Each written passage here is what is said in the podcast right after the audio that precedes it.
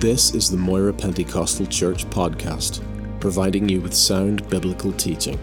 We hope you will be encouraged, challenged, and blessed by this ministry.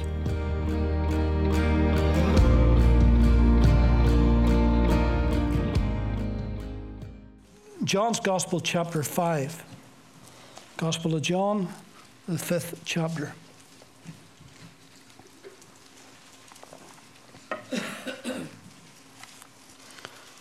Uh, reading from verse 1. After this, there was a feast of the Jews, and Jesus went up to Jerusalem. Now, there is in Jerusalem by the sheep gate a pool which is called in Hebrew Bethesda, having five porches. And in these lay a great multitude of sick people, blind, lame, paralyzed, waiting for the moving of the water. For an angel went down at a certain time into the pool and stirred up the water. And whosoever dropped, stepped in first after the stirring of the water was made well of whatever disease he had. A certain man was there who had an infirmity 38 years. And when, he saw, and when Jesus saw him lying there and knew that he had already been in that condition a long time, he said to him, Do you want to be made well? The sick man answered, Sir, I have no man to put me into the pool when the water is stirred up. But while I am coming, another steps down before me. And Jesus said to him, Rise, take up your bed and walk. And immediately the man was made well, took up his bed and walked. And that day was the Sabbath. The Jews therefore said to him who was cured, It is the Sabbath, it is not lawful for you to carry your bed. He answered them, He who made me well said to me, Take up your bed and walk. And then they asked him, Who is the man who said to you, Take up your bed and walk? But the one who was healed did not know who it was, for Jesus had withdrawn, a multitude being in that place.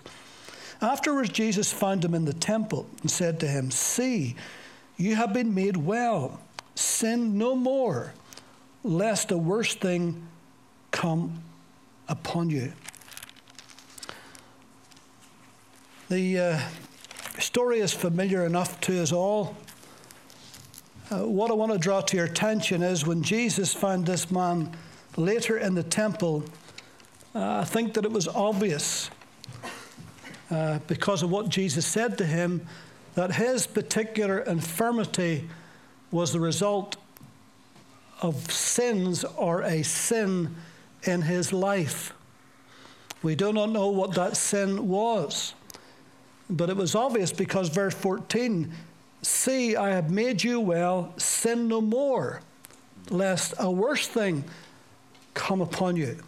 Now, of course, it's not always the case, is it? Uh, that people who are ill or have an infirmity, that it's to do with a personal sin that they've committed. Of course, sin is the reason for all sickness and all disease and all illness and everything because of the fall in the Garden of Eden. But in his case, at least in his case, it seems to be personal. Something he did or some way he lived in the past caused this infirmity. Now, we all know the old saying, and I'm sure every one of us has said it at some time or other You've made your bed, now you're going to have to lie in it. We've all said that, haven't we? We've made your bed, now you're going to have to lie in it. In other words, you caused this mess. So you're just going to have to put up with it. You are the one who caused this. It's your fault. It's all you're doing. So get on with it. You made the bed, you can lie in it. Now, Jesus could have berated this man. Jesus could have said to this man, These past 38 years of trouble you have had was all your own fault. So I'm not going to do anything. You have made your bed so you can just lie in it. But Jesus didn't say that, did he? Instead, Jesus says, Rise, take up your bed, and walk. Aren't you glad that God is a God of the second chance? Amen. Aren't you glad He never leaves us where He finds us? People may say to you, Well, you're the one who brought this on yourself, so you'll have to suck it up. The devil will say to you, You deserve all that's happening to you. It was all your own fault anyway. Do not expect God to do anything for you. You're to blame after all. But Jesus says, Rise, take up your bed, and walk. Even if we sin, even if we feel miserably, even if it was completely our fault, even if the mess we have been in or mess we're caused, it's all our own fault, the bad decisions, the foolish mistakes, the bed of sinfulness, all of that there, even if it's all of that is true, Jesus still comes and says, Rise, take up your bed, and walk. There's a second chance for those who mess up. With God's help, with Christ's forgiveness, you can rise out, out of that bed of weariness, that bed of failure, that bed of foolish mistakes, that bed of bad decisions, that bed of sinfulness. You can rise up right. and walk again. Peter, he made a terrible bed for himself. It wasn't as if he wasn't told in advance. It wasn't as if he didn't have a warning. He did, but he wasn't listening. He made his bed. He spread his sheets. He fluffed up his pillows. He tucked in his duvet. It was a great bed he was making, he thought. Nobody could make a bed like Peter, he thought. Nobody was as right as him, he thought. Nobody was as brave as him, he thought. But the bed he made turned out to be a bed of nails. It was a torture rack. It was a bed of his own making, and it really caused him a lot of pain and a lot of hurt and a lot of disappointment, a lot of discouragement. But thank God, Jesus didn't leave him where he found him. He never leaves you where he finds you either. Yes, we've all made our mistakes. We've all messed up at times. We've all done the wrong thing. We've all sinned before God. And if He had left us there, where would we be today? But He didn't. He came and He says, Rise up and walk. So, Peter, in effect, Jesus was saying to Peter, Peter, do not let this bed of failure define who you are. Do not let this disaster that you have made, don't let that be the final say in your life. I have a work for you to do. I'm not finished with you yet. There's still more ahead. I've still got a great plan for your life. But don't let this failure define you. And sometimes we do that. We look back on a failure that man had lain for 38 years because of some sin in his life. And he knew it. But Jesus forgave him and raised him up again and gave him a new life. Peter had totally blown it and he knew it. How could he ever come back from this?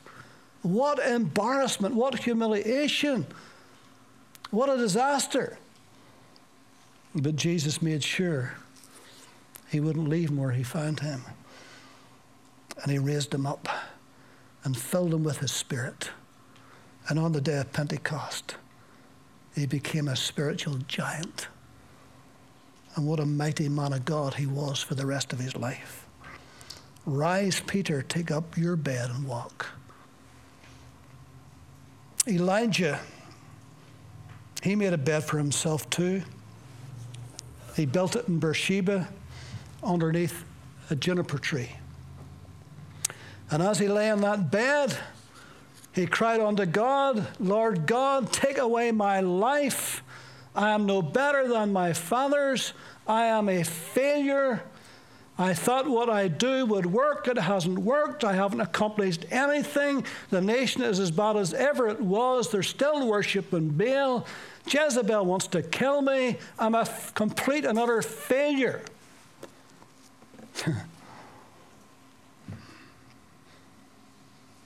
400 plus prophets of Baal he slew at Mount Carmel. And within hours, he was running to hide in Beersheba. Hmm. wasn't his finest hour in Beersheba. And here he is. And what a miserable bed to lie on. Full of self pity, full of a sense of failure, full of, I wasted my life. There's nothing I have done that's counted for anything. And there he is lying in that bed, but God wouldn't leave him where he found him. Yes, he was low. Yes, he was deflated. Yes, he was defeated. Yes, he was as miserable as sin itself. Yes, he felt there was no hope, there was no future. His life was done, it was over. As a prophet, it was gone. But God hadn't finished with him yet.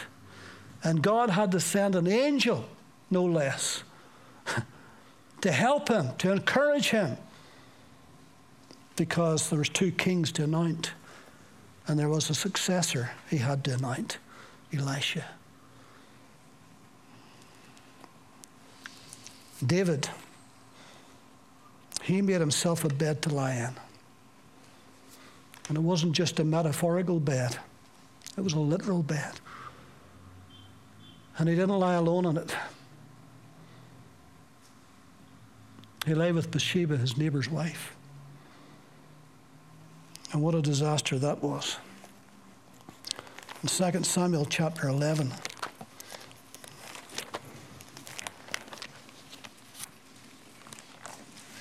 And we'll have a little look here at 2 Samuel chapter 11.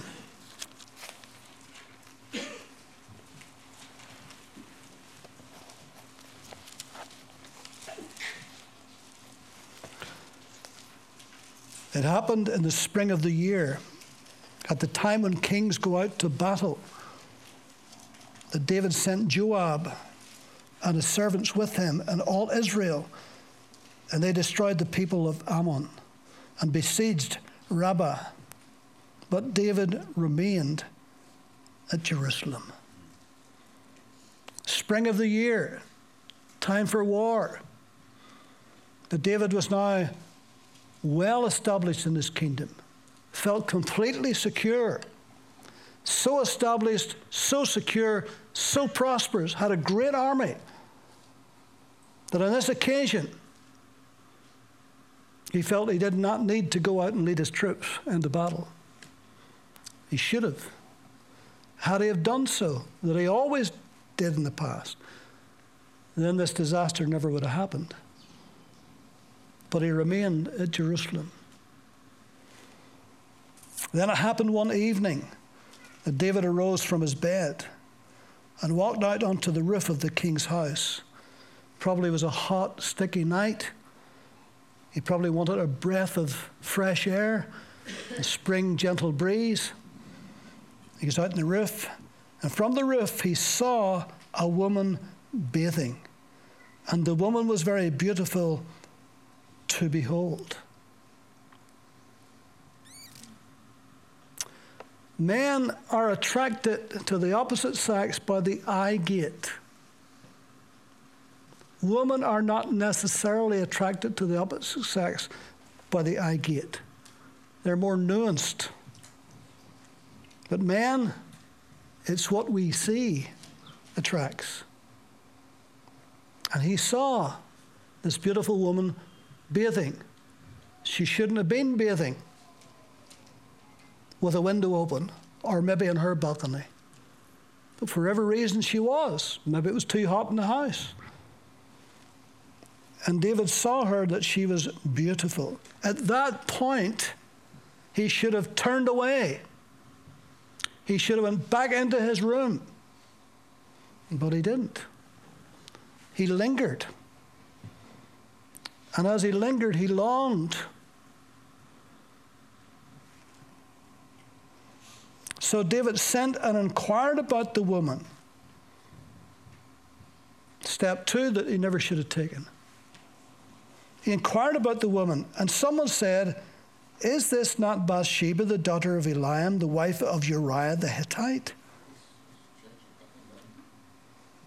So not only, not only is fornication come into his mind, but now adultery.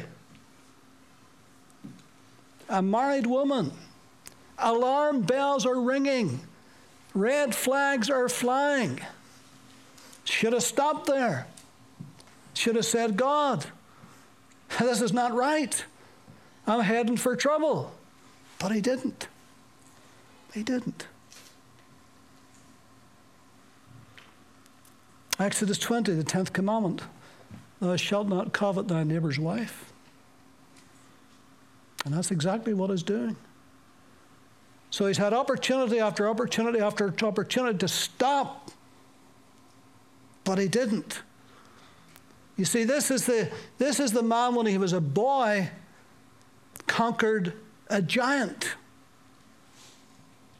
But now he's a man, there's a giant that's conquering him, the giant of lust.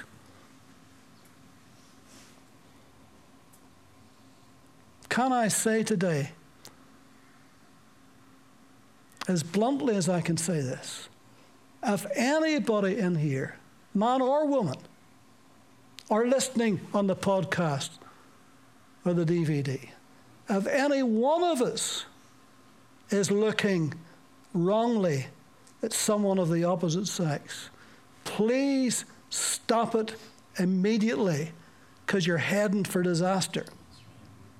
I'm telling you, you will not come out well if you follow on in this.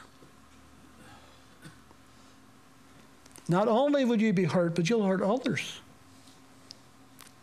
And you only can go so far and then you can't back out.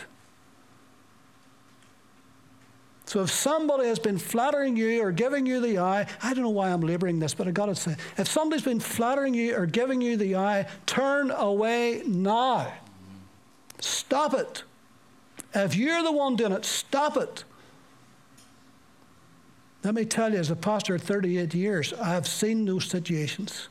And I have warned people. I face to face, I've warned them because I could see it. But they didn't pay heed. And the pain and the hurt and the grief it caused. And so here's David. After knowing not only was this somebody's wife, but this is one of his best soldiers. David had 37 mighty men. Uriah the Hittite was one of them, one of his bravest and best soldiers, and he knew it. But this giant had taken over his life. Then David sent messengers and took her and she came to him, and he lay with her, for she was cleansed from her impurity. And she returned to her house. And so the deed was done. Can't unscramble eggs. It's done.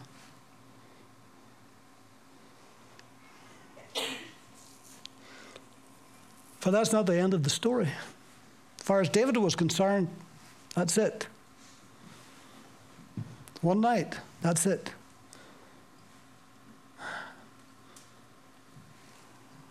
Somebody said that sin always takes you farther than you want it to go. It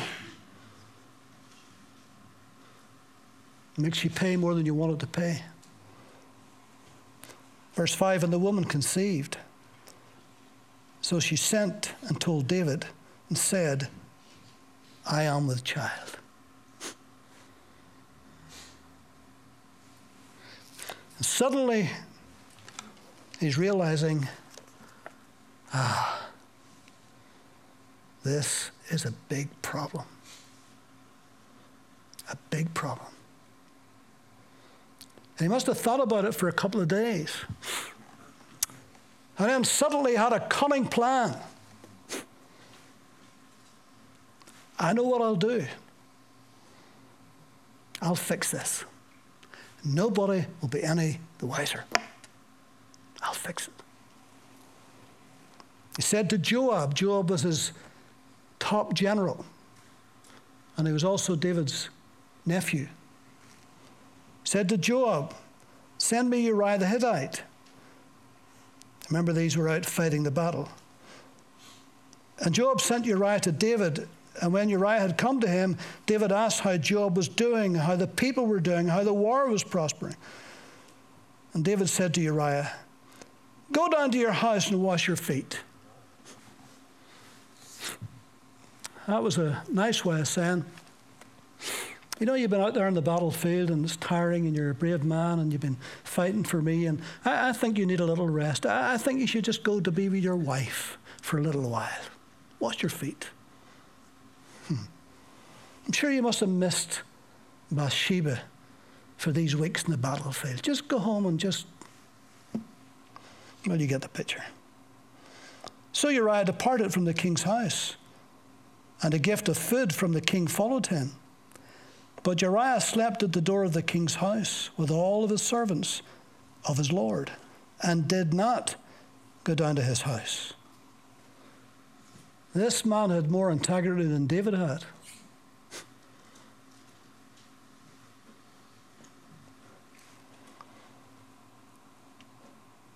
And so when they told David, saying, Uriah did not go down to his house, David said to Uriah, did you not come from a journey? Why did you not go down to your house? Are you not tired? Do you not need a little rest? Why in the world did you not go home? Uriah said to David, The ark and, the, and Israel and Judah are dwelling in tents, and my lord Joab and the servants of my lord are encamped in the open fields. Shall I then go to my house and eat and drink and lie with my wife? As you live and as your soul lives, I will not do this thing. ah, David hadn't reckoned on a man of integrity. He hadn't reckoned on that. Yeah, well, he's a brave man, but he's a soldier. He's been away from his wife for weeks. He'll want to go home. He'll want to be with his wife, be intimate. But this man said, No, sir. Not while the rest of my men and my commanders out there lying in fields. I, I wouldn't do that. I couldn't do that. What a man of integrity. Then David said to Uriah, Wait here today also and tomorrow, and I will let you depart. So Uriah remained in Jerusalem that day and the next. Now, when David called him, he ate and drank before him, and he made him drunk.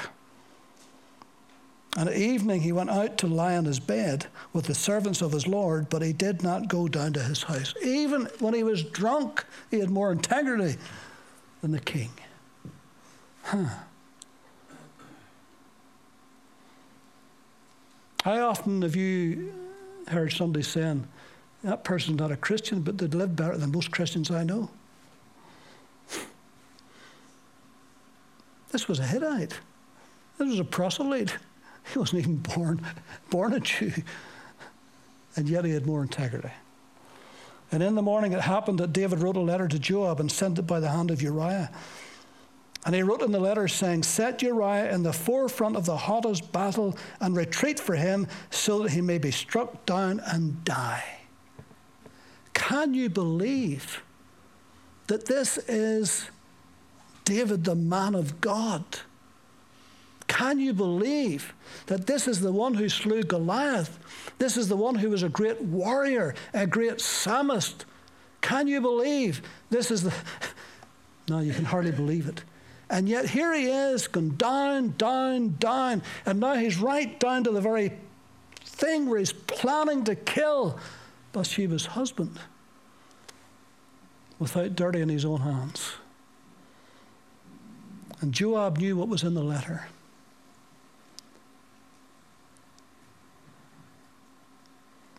Uriah knew it was in the letter, I beg your pardon. No, Joab knew it was in the letter. Ah, where's my brain this morning? Uriah took that letter. That was his death sentence. That letter was his own death sentence that he was to receive. And Joab knew it. Do you know that from that point on, Joab never, ever had the same respect for David? Never. How could he? And so it was while Joab besieged the city that he assigned Uriah a place where he knew there were valiant men. Then the men of the city came out and fought with Joab, and some of the people of the servants of David fell, and Uriah the Hittite died also. Then Joab sent and told David all the things concerning the war and charged the messenger, saying, When you have finished telling the matters of the war to the king, if it happens that the king's wrath rises, and he says to you, Why did you approach so near to the city when you fought? Do you not know that they would, they would shoot from the wall? Who struck Abimelech, the son of Jerubbesheth? Was it not a woman who cast a piece of millstone on him from the wall so that he died in Thebez? Why did you go near the wall? Then you shall say, Your servant Uriah the Hittite is dead also. David was so fake, he was so false. He was just doing this to hear had the deed been done. So the messenger went and came and told David all that Joab sent, sent by him.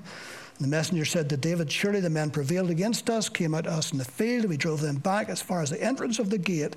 The archers shot from the wall at your servants, and some of the king's servants are dead, and your servant Uriah the Hittite is dead also.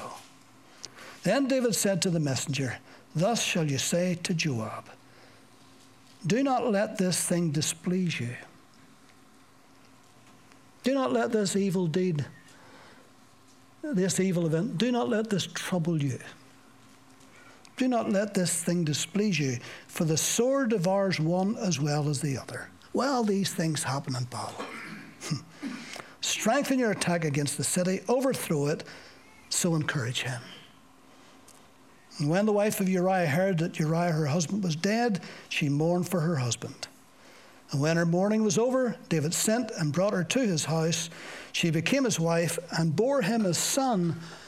Note this, but the thing that David had done displeased the Lord.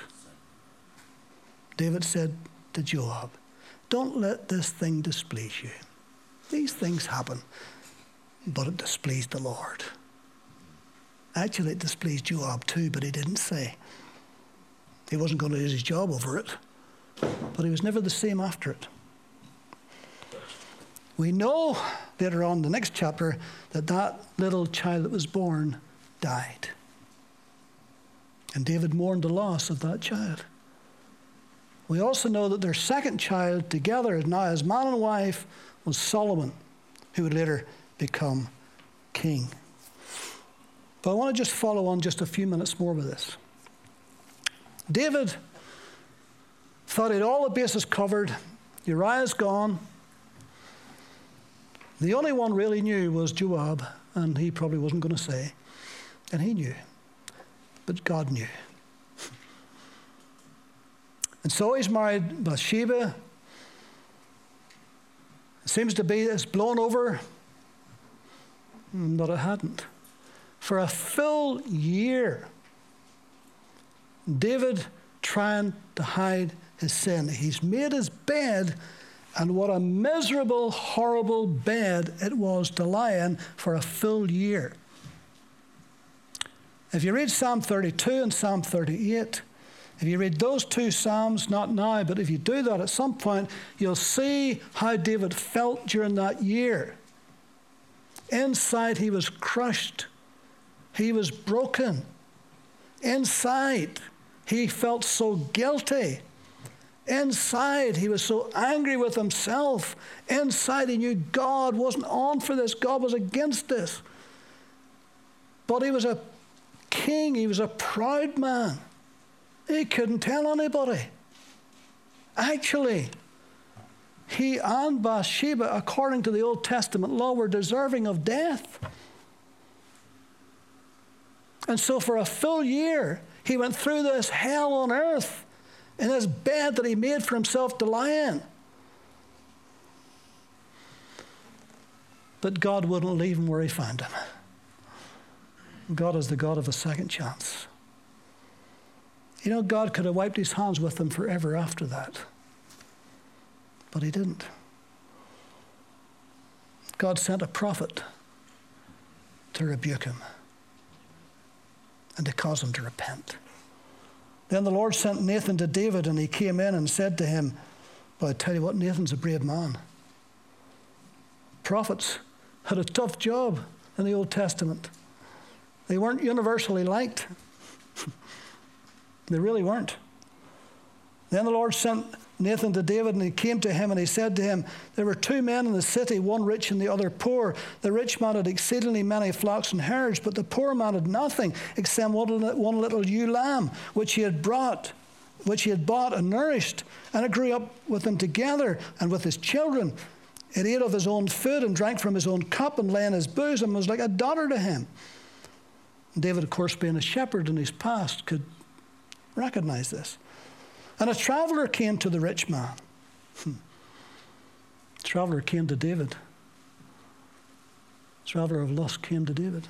A traveler came to the rich man who refused to take from his own flock and from his own herd to prepare one for the wayfaring man who had come to him.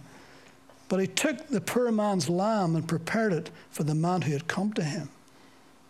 So David's anger was greatly aroused against the man and he said to Nathan, As the Lord lives, the man who has done this thing shall surely die. At that point, at that point, he was so engrossed in this, this little story he had heard, and he so identified as a shepherd. He was so angry over this little lamb and what this shepherd had done to his own little lamb. surely, he shall surely die. And he shall restore fourfold for the lamb because he did this thing and because he had no pity. Then Nathan said to David, You are the man. You are the man. Those four words devastated David. All of that pent up guilt, emotion, hurt, pain, all of that pent up for a whole year. Now the dam burst. He couldn't hold it in any longer. You are the man. Thus saith the Lord God of Israel I anointed you king over Israel. I delivered you from the hand of Saul. I gave you your master's house and your master's wives into your keeping, gave you the house of Israel and Judah. And if that had been too little, I also would have given you much more. Why have you despised the commandment of the Lord to do evil in his sight? You have killed Uriah the Hittite with the sword. You have taken his wife to be your wife, and you have killed him for the sword of the people of Ammon. Ah, what a devastating message to hear. And David's heart must have jumped out of his chest at this message. You are the man. It's all your fault. You're the sinner. You're the one who committed adultery. You're the one to blame for Uriah the Hittite's death. You are the man. Now, therefore, the sword shall never depart from your house, because you have despised me and have taken the wife of Uriah the Hittite to be your wife. Thus saith the Lord Behold, I will raise up adversity against you from your own house. And I will take your wives from before your eyes and give them to your neighbor, and he shall lie with your wives in the sight of this sun. For you did it secretly, but I will do this thing before all Israel, before the sun. Be sure our sins will find us out. So David said to Nathan, I have sinned against the Lord. Nathan, you're absolutely right. I'm the guilty man, and I know it. And I've had a year of hell hiding it.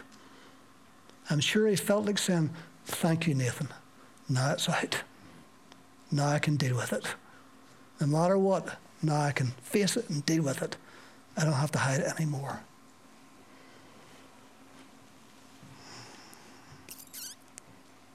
But God doesn't leave him where he found him. Nathan said to David, The Lord also has put away your sin. You shall not die. He could have, and he should have. But God spared him. God spared him. And in a sense, God was saying to David, David, rise up and walk. Your sins are forgiven.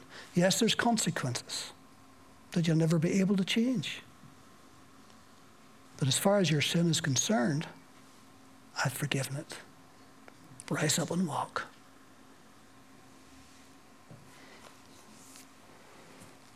Ah, David.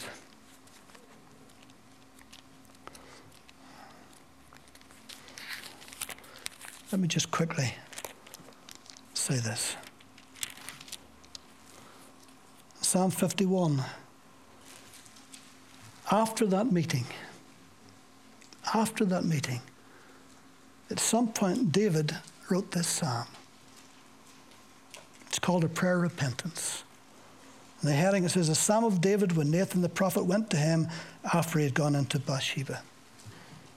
Have mercy upon me, O God, according to your loving kindness, according to the multitude of your tender mercies. Blot out my transgressions.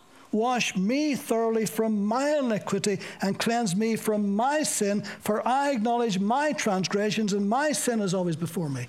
Notice how personal he took this. He's not trying to blame anybody. There's nobody to blame. Well, he might have blamed Bathsheba and said, well, she shouldn't have been out there bathing. But he didn't. Because at the end of the day, the problem lay with him. And the best way for any of us to deal with any sin in our lives is own it. Own it. And say, Lord, I'm guilty. Please forgive me. And He'll be delighted and pleased to abundantly pardon, because that's the nature of God. He's a God of grace and mercy. Blot out my transgressions, wash me thoroughly from my iniquity, and cleanse me from my sin. He realized he had a stain in his heart that nothing could take away, only God Himself. For I acknowledge my transgressions. My sin is always before me for a whole year. It was the last thing he thought about before got into bed, the first thing he thought about when his eyes opened in the morning. And no doubt looking about his palace. And no doubt when his eyes met Joab, he knew, Joab knew. And by this time, everybody was going to know.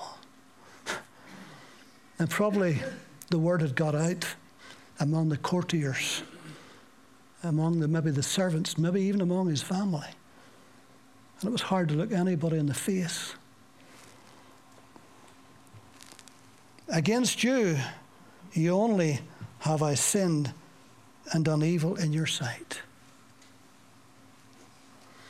Yes, he had sinned against Bathsheba.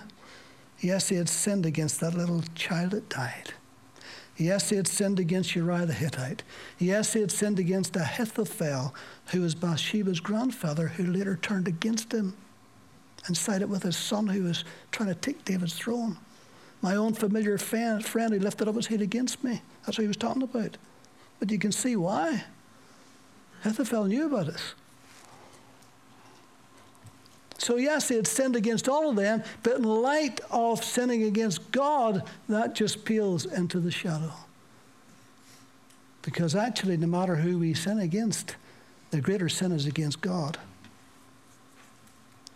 Let me tell you, God takes it very seriously. And God had to pay an awful price of giving his son to die on the cross to forgive us sins.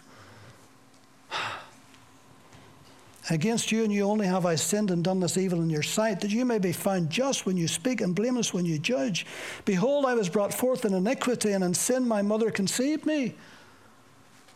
I was born a sinner, and we're all been born sinners, haven't we? So David's acknowledging from a moment I was born, I was a sinner. But he's not just blaming that old nature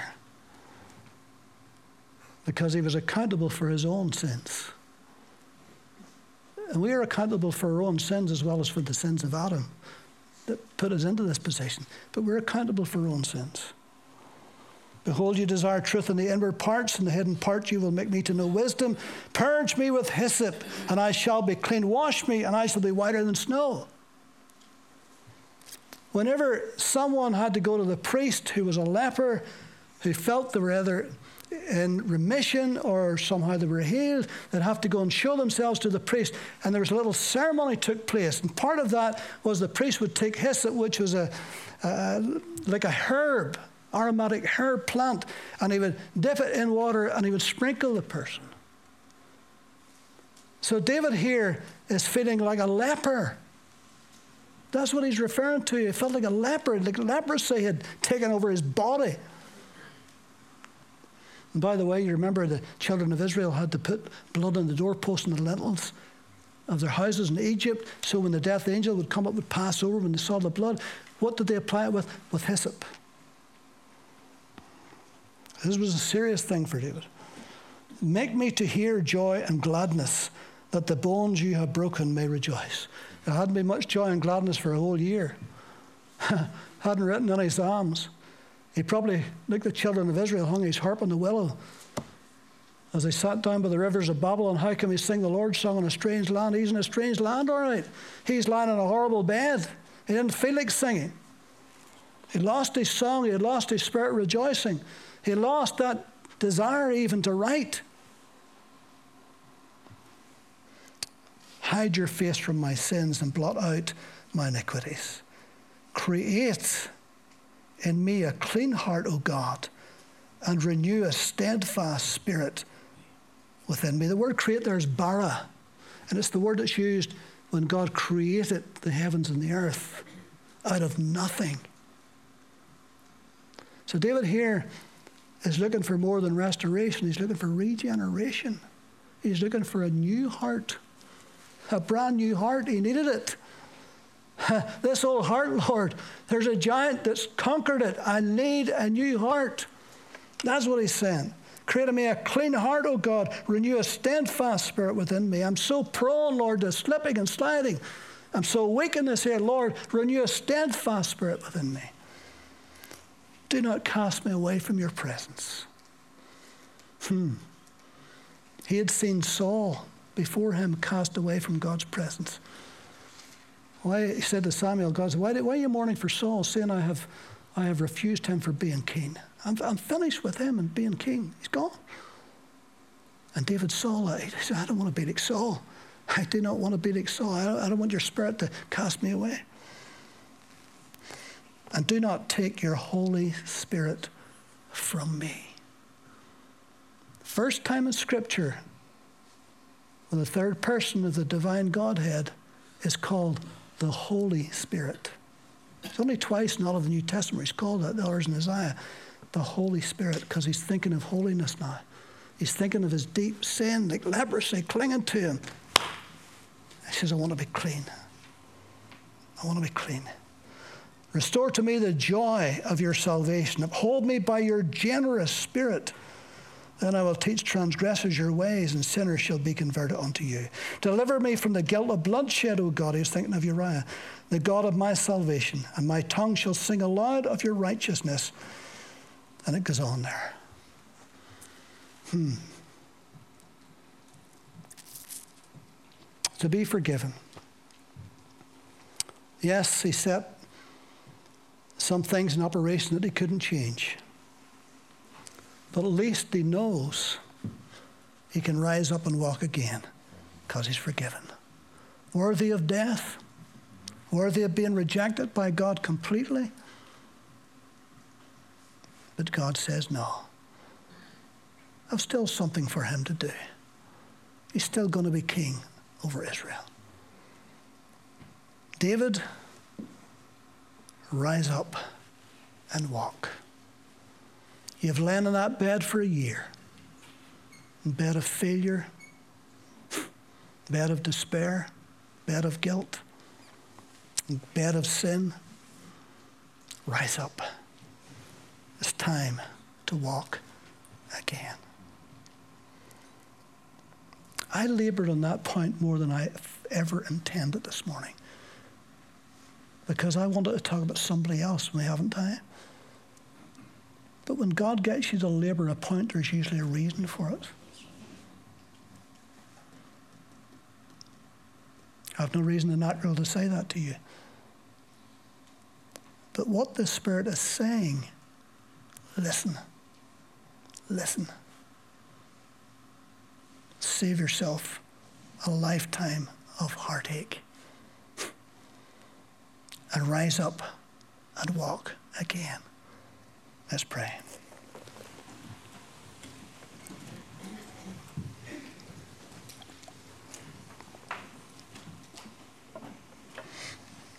Bless the Lord.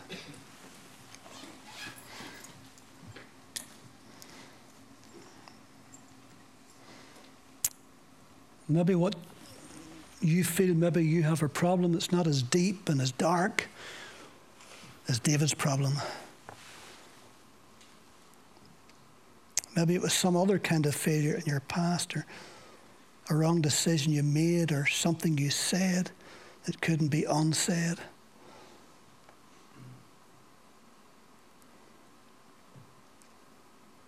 I want to tell you this morning the Lord won't leave you where He found you. He's a God of a second chance. And you can, in Jesus' name, rise up and walk again. The Lord hasn't finished with us. We've still got a future. Still got something for us to do for His kingdom. And sometimes we just need to put that in the past and rise up and walk.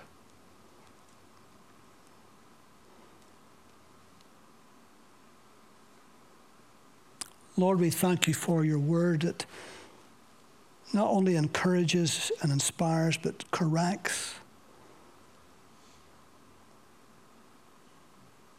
Lord, your word is sharper than a two edged sword, pierces even to the dividing asunder of the soul and spirit, knows the very thoughts and intents of her heart. We thank you for that. So, Lord, if any man or woman today, Lord, is lying in a bed that they've made for themselves, and the devil, or maybe even people, is telling them that you just have to lie in it, Lord, I pray that they'll see today that Jesus says, Rise up and walk that there is a future, there is a hope, there is a new life in Jesus. So we give you thanks for this. We bless you and we praise you for it. In Jesus' name. Amen.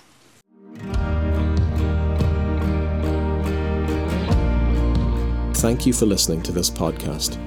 We produce a variety of sermon videos and inspiring Christian content available for free on our YouTube channel just go to YouTube and search Moira Pentecostal or visit our website for more information www.mpc.org.uk.